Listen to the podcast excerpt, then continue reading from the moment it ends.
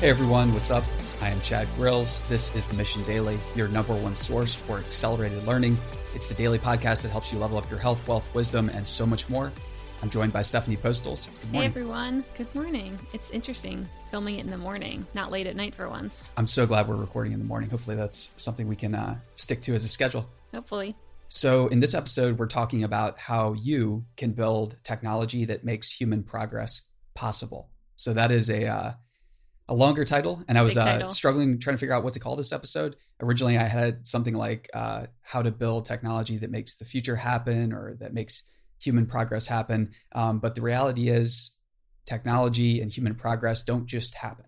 They take a lot of conscious effort, work, planning, sacrifice, um, hope, faith, courage, all the higher human ideals that make humans wonderful. That is what's required to build technology, and specifically technology that uh, helps make for a brighter human future that's filled with progress, not filled with economic uncertainty or decay or uh, just you know technology that ends up being weapons that are used in war. We're not talking about that type of technology. We're talking about the type of technology that helps humans do more with less. That isn't uh, that isn't outpacing our cultural evolution. So a lot of times when we have uh, new energy, say that's de- developed, or we learn how to split the atom, it's used to build weapons. And we don't want that. That's not something that's uh, necessarily good. Uh, a lot of people view warfare as something that's inevitable, but we are not talking about the type of technology that is used in warfare.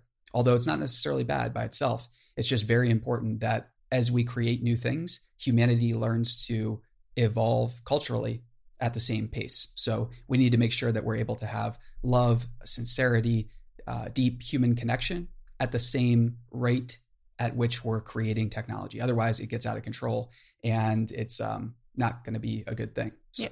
And I think also maybe a good thing to highlight is when you're referencing technology, it doesn't just mean like you have to be a computer engineer and you need to, you know, go create the next iPhone. I think that we're going to be Far referencing from everything from books to creative works to art to I mean, maybe, you name it. Yeah, maybe you find a new way to shake people's hand. I'm, I'm very like it's. It sounds ridiculous, but I'm serious about that. Uh, maybe you find a new type of greeting through thousands of different experiments and testing that makes people feel more comfortable or helps them, uh, you know, relax a little bit around you. Maybe it's uh, just a different type of joke, a joke that you iterate over you know hundreds and thousands of different ac- interactions. That is a very very powerful type of technology because it speeds the rate at which trust can be built. And if you can expedite the rate that humans uh, trust and care for each other in a small group or team, you can expedite the rate at which you create anything. And uh, so that's uh, that's really exciting. So yes, we mean technology in the broadest definition possible, and we are obviously very very interested in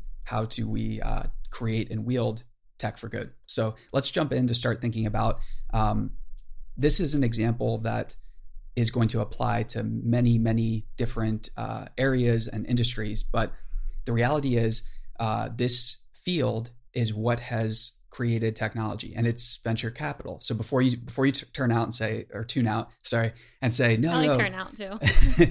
uh, or get or get too turned up on this. I, I, don't know if that's what the kids are saying these days. They're but definitely saying that. but anyways, um, so venture capital is what has created many many of the things that we uh, that we really really value.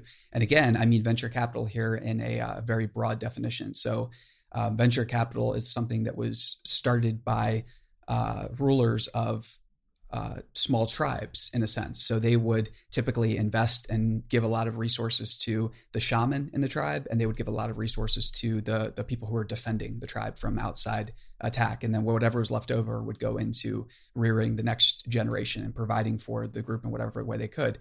But a lot of that um, early capital, whether in that case it was just maybe foods, artifacts, uh, trinkets, or they would allow the the tribe would allow the shaman to create and um, get stoned in a hut by the side of the village essentially and come up with solutions to the tribe's biggest problems. That was that that's how venture capital in a sense got started. And from there you know we got to the western world where there's going to be larger city states and the uh, the king or the queen would fund um, weird and quirky philosophers and magicians and alchemists who would come to the court you know, demanding that they had found the secrets of the universe and they just needed some gold in order to fully realize their discoveries. Um, so that, you know, we're talking about that. That was part of the evolution of, of venture capital. And then later on, where uh, cities, states turned into nation states, nation states started funding exploration and travel. So whether it was uh, the king and queen funding, uh, I think of Spain funding Columbus or uh, Pizarro or any of these great explorers, uh, Magellan, they got their money to explore and open up new trade routes and develop technologies and find new uh, pieces of land to conquer and stuff like that through venture capital. And now in our modern uh, nation state, not many people know this, but Silicon Valley was actually started by the government, essentially. Like our defense industry is what made Silicon Valley possible through very, very aggressive and generous investment in early technology companies here. Um, that's how it's where the semiconductor industry came from. Um, and it's a very exciting thing because our government in the, the early days of venture capital in Silicon Valley basically you know did this and then they said this is a model that other people can use so you are free to free to use this this was the first time i think in recorded history where a government gave a thumbs up and like a free pass to its citizenry to start exploring you know their methods of creation that have typically been reserved for uh, the elite the aristocracy in, in, a sense and this is a, uh, a really exciting time because now what you have is uh, a place in Silicon Valley where there is capital galore, and there are many, many people that are trying to figure out uh, and trying to perfect the venture capital model. This is a great thing for everyone um, because if we look at uh, the stats about what venture capital has actually done, that's where we can get to the the reality that is hard to stomach, but it's the truth that that's how all new jobs get created. Do you think uh, people will come back and try and debate you on this? Sure. I, no, and I hope I hope they do, and I, I welcome that. Um, I do like comparing it to um, uh, basically what happened in what was it 2008 with the federal stimulus plan. I like how you make those two comparisons. Maybe if you want to jump into that. Yeah. So first, let's uh, get some of the stats. And so during the past three decades, startups in the United States have created nearly 40 million American jobs, all the net job creation in the uh, in the country over that period. That's a quote by Steve Case, uh, the guy who founded AOL. Um, now he's at Revolution Ventures and does a couple other things. But the point there is that um, you know startups and small businesses and everyone like that are funded through venture capital. And venture capital isn't always I'll give you X amount of money for X you know percentage of equity in the company. Sometimes venture capital comes from uh, small banks. Um, they deploy venture capital and risky loans all the time. Sometimes venture capital is uh, ventured from loan sharks who are taking on like a very again i don't think i don't expect a lot of people to agree with me on this i'm not saying loan sharks are good by any stretch of the imagination but they do venture capital and they in a sense like a very literal definition of the word they extend money where there might not be the best credit history yeah. possible so what um yeah so what are some of the the stats that you found in and around so mine were all about how many jobs were created. So in 2008, the government, um, I think, spent around 800 billion dollars of government debt, aka taxpayer money, and I think it either created or saved between zero. I mean, no one knows for sure, but it says between zero and one and a half million jobs, which you might hear like one and a half million and be like, hey, that's pretty good. Until you look at um, venture backed company jobs. I think that's how I would maybe consider it. Yeah. And that's around 15 million jobs that were created during that same time period. I think I got that right. But I mean, staggering. 15 million versus 1 million. And with the VC model, money was given to them voluntarily and they invested in the companies that they chose and created, you know, a ton of jobs. Whereas with the government and the Stimulus Act and all that, a million jobs were created and a lot of people didn't have a choice of whether they wanted to fund that or not. And, you know, we don't even know if those jobs are still continuing. Like if the government pulls that money back, I could see those jobs going with it because they're just being artificially inflated right now. They didn't have a business plan. They didn't have like a long term viability plan once the funding source dried up. Yeah, that's a great, that's a really great point. And this is something that a lot of people might think uh, a knee jerk reaction is that this is political. I think that in fact, this is far from it. This is something we're very, very passionate about. The mission is leaving politics to the side and figuring out which path is more voluntary. So I'm not interested in left or right. I'm interested in analyzing a situation as objectively as, you know, in the best way I can, and then figuring out how do we choose the path or choose the thing that allows uh, a more voluntary approach, more optionality for all parties. What is the highest good of everyone concerned? Um, that type of thing. And it's like, yeah, it's easy to think that that's idealistic. I don't think it is. I think that, that in the future, if we're going to really solve the problems that we have in a meaningful way, that type of approach, analyzing each situation, what is the more voluntary path, and then choosing that path, and then course correcting if necessary. That's what that's the only thing that can save us at this point. Yeah. Um, I think so, also just sticking to the data behind it. So, like thinking even of just like if we just think about GDP, like what do venture backed companies contribute to the GDP? Well, I think that's a great right, place to look. Yeah, right now I think it's over 21 or maybe even up to 25%. It's somewhere around there.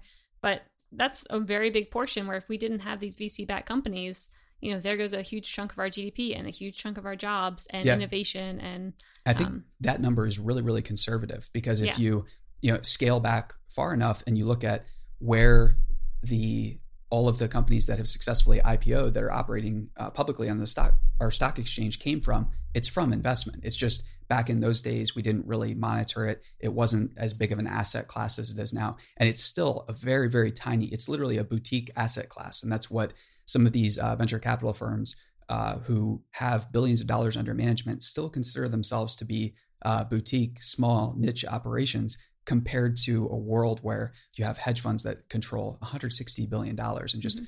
Uh, absurd uh, resources like that.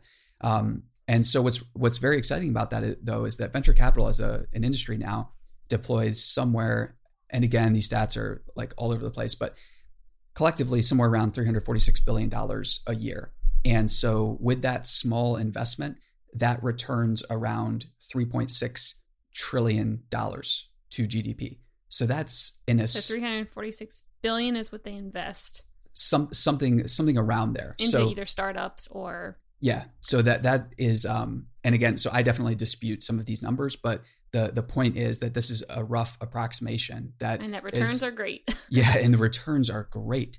And that's where we get into very interesting territory because what if the government decided instead of the stimulus plan that required huge amounts of overhead and everything like that, maybe they had the right idea, but maybe they had the wrong way to deploy that capital. But there are top tier VC firms in the US that have a demonstrated track record of creating this type of wealth. I guarantee that these firms would have been able to deploy that money far more effectively than um, the government stimulus plan. And it's not that um, you know, it's not. I'm not saying that these firms are a replacement for government. Far from it. Far, far from it. Um, but they could be a much, much better way of uh, deploying it. Yep. So now that we know that VC is like, you know, having these huge returns, they know where a lot of times like where the trends are going and they're ahead of the curve. How can we make sure to align ourselves with this, basically? Yeah. So this is a, a takeaway for anyone that's listening out there. So this is how you can help build technology and make human progress uh, happen and, and make it better and actually like speed it up uh, and make some money in the process and have a great time, meet really cool people, and uh, yeah, build a better future. So we've understand, you know, we've covered VC, why it's important, and everything like that. There are three uh, general classes of VCs that I recommend people start to familiarize themselves with, or study, or learn more about. So I would really, really recommend you know only focusing in on established uh, VCs that have a, some sort of track record of success. So it's it's not saying that you know it's not a chicken and egg problem where you can't an angel investor can never turn into a successful VC. That's not true. That happens all the time. But in those early stages, there are so many charlatans, um, weirdos, and people who claim to be investors that just quite frankly are not. Um, we got a lot of that in the early days. It's completely ridiculous, and it is uh, just a space you do not want to be in. It's it's very scammy. It's very weird. And by going up the stream a little bit, uh, you know, like industry parlance, you can find it's a much safer place to be. So it's can where, we give a shout out then for established to our investor? Yeah, definitely. And um, or no, to, actually two. To? No, actually two of our investors. Yeah, no, we definitely can. Um, so there's three types of VCs. We have established VCs. So these are the, the folks that typically have uh, five anywhere from like 500 to let's say a couple billion dollars uh, under management. We have new VC firms, which are smaller VCs that have anywhere from, you know, let's call it uh, 25, 50 million to 150 or a couple hundred million dollars under management. And then we have corporate VCs. Um, and let's jump into examples of each of these. So for established VCs that are uh, independent, that have they get their money from LPs, so foundations, endowments, uh, rich, high net, net worth individuals, things like that. Uh, the best example that I've found um, is Founders Fund. And that's, again, very, very biased here. So, Founders Fund is an investor in the mission, and we chose them for a number of reasons philosophical alignment. Uh, I respect I have a good handle on who some of their LPs are. I respect who they're taking money from. Yep, I was just about to say the one thing that you uh, mentioned when we were looking for investors was where the money was coming from, and certain yes, people, it's really important. Even though they were willing to invest in us and they were super nice, you were just kind of like, I see that you're taking money from X, Y, and Z, and like that is just something I don't believe in. So yes, sorry, pass. Yeah, I, I, don't. I thought was interesting. Oh, thanks. Yeah, I think it's really important to. Uh, it's yeah, I mean karma or you know whatever you call it at the end of the day, like how people made their money is, is very, very important because you tend to become like your clients. You, you tend to become like your investors. So it's very important that you choose who you want to become wisely. And with uh, Founders Fund, the most compelling thing about this firm and then about so Peter Thiel is a very con- controversial figure who founded Founders Fund uh, and a number of other successful ventures, including first money into uh, Facebook. Uh, he did PayPal as the, yep. the CEO, uh, and then went on to found Palantir. And then Founders Fund has backed a number of other successful companies like Spotify, Airbnb. The list goes on. Stripe, Wish, Lyft. Like we yeah, just we, SpaceX. We could just keep going down the list. Um, but the point being that I would say Peter and Founders Fund is is very uh, misunderstood from a, a general media stance. They have no idea what these people are like. Um, because if you go behind the scenes, you see a track record of a team that typically has a work history of around, I would say, 20 to 25 years in some cases. Yeah, you where, know something's good when people all want to work with each other for again, 20 years or more. And again and again on new company, on company after company after company, where you know egos get involved. And if you look at other companies outside of Founders Fund or other VCs, it's just very, very rare to see such a long history of uh, teammates and friends who are friends outside of work, who then collaborate on companies, invest money together, lose tons of money together sometimes, and then are still able to be friends. Yep. That is uh, is a really really exciting thing. So, um, and then we use them as an example too because they're funding companies like SpaceX. I think after the Elon's second rocket blew up is when uh, Peter and the Founders Fund team invested twenty million dollars, which sa- helped saved uh, save SpaceX and yep. made where we're at where they're at now possible, which is very, very exciting. Making human life multiplanetary, it's a great thing. So that's why we chose them as an example of an established independent VC firm. So a new VC firm, again, this is like our biased example of uh, Bedrock Capital. So uh, when we took investment from Founders Fund, our lead investor, Geoff Lewis, uh, who I think hit four unicorns over the course of four years. Yeah. So he made four separate investments in private companies. I think in many cases he led them, although maybe not for all of them that went on to become a billion dollar company. So Lyft, Wish, Nubank, uh, Canva, those are all unicorns now that Geoff invested in very early on. Like, and so he invested in Lyft. New. oh, like, sorry. What makes him a new VC firm versus Founders Fund, which is more established? Yeah. So Founders Fund has been around for, uh, I guess, a, a, while now, not very long, maybe oh, since 2000. I want to say 2005. So it's all about how long they've been around, basically. Something like that. And yeah, and just like rough assets under management, that's a good way to think about what size they're at. Um, and then for new VC, so Bedrock Capital, their latest, their first fund actually, um, they raised I think 122 million or, or some amount over that. And uh, Geoff and his partner Eric are investing in companies now. Um, but Geoff invested when he was at Founders Fund, so that's why like I chose Bedrock Capital now. It's his new new venture, and um, a great test of is a new VC worth paying attention to? Is it worth my time to go to their portfolio page to see what the future look, looks like in terms of what they're betting on and why? And I would say yes, without without a doubt here, um, because if you go to their website, you'll see they have uh, what they call uh, a narrative violation manifesto of sorts. So it's an What's essay. It's an essay uh, that presents their unique view of how funding the future works and how they are better better suited than other firms to predict winners, essentially.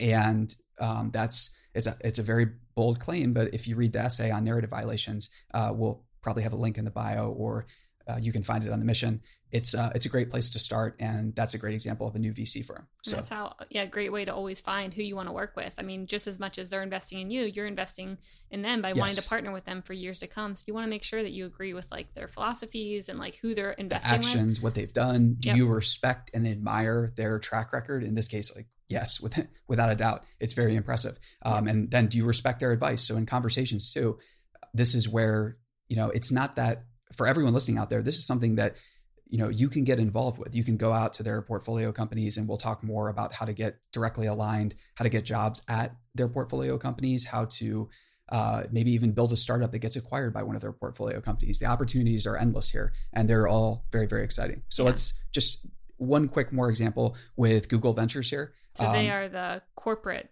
VC type. Yeah. Firm. So there's uh there's Google Capital, which is typically like growth stage. I think they do some public equities, but then there is Google Ventures, which is a more traditional venture firm. Uh, again, a couple billion dollars of assets under management with a great track record of backing transformative companies, um, a very respective team, and they're uh, yeah they're they're very exciting. It's again it's a, a, situation where a lot of people look at Google or look at the media's narrative about Google, but then they aren't there for the all hands meetings where Sergey or Larry lay out specific strategy that you'll just never hear anywhere else, and you'll see a perspective that goes so much that goes way past the media's false narrative that they're trying to paint about Google. And um, so yeah, that's that's an example of a corporate venture arm. Uh, none of these are perfect, and this is like this is not to say that these people are flawless or that these people should be uh, worshipped. Not at all. They should be questioned. They should be. Uh, that's the wonderful thing about truth is it doesn't fear intellectual attack. It only feel, fears real. Yep. like the the person wielding it only feels real uh, attacks in the real world. But yeah. you, you get the point. Yep. So then overall, to summarize this whole episode, to be able to build the technology to make human progress possible, first start finding the VCs that you want to align yourself with. Because yep. we went through why VCs are changing the world and how to find the right ones. And from there, you can either try and get investment or partner with some of their portfolio companies and work with them until you figure out what you want to do. Absolutely. And in a way, you can just use these VCs as uh, a news source. These these are a very very good. Uh, we talked about human curators last time these are human curators with skin in the game. So many of these VCs are investing their own money. In some cases, 80%, 90% of their net worth is in startups. And that is what uh, that's what courage is right there. When you put your your capital to work, you put your money where your mouth is. So that's a great example. And in the next episode, we will cover a little bit more about reverse engineering and how to get allied and aligned with these folks. Sounds good. See you next time. See ya.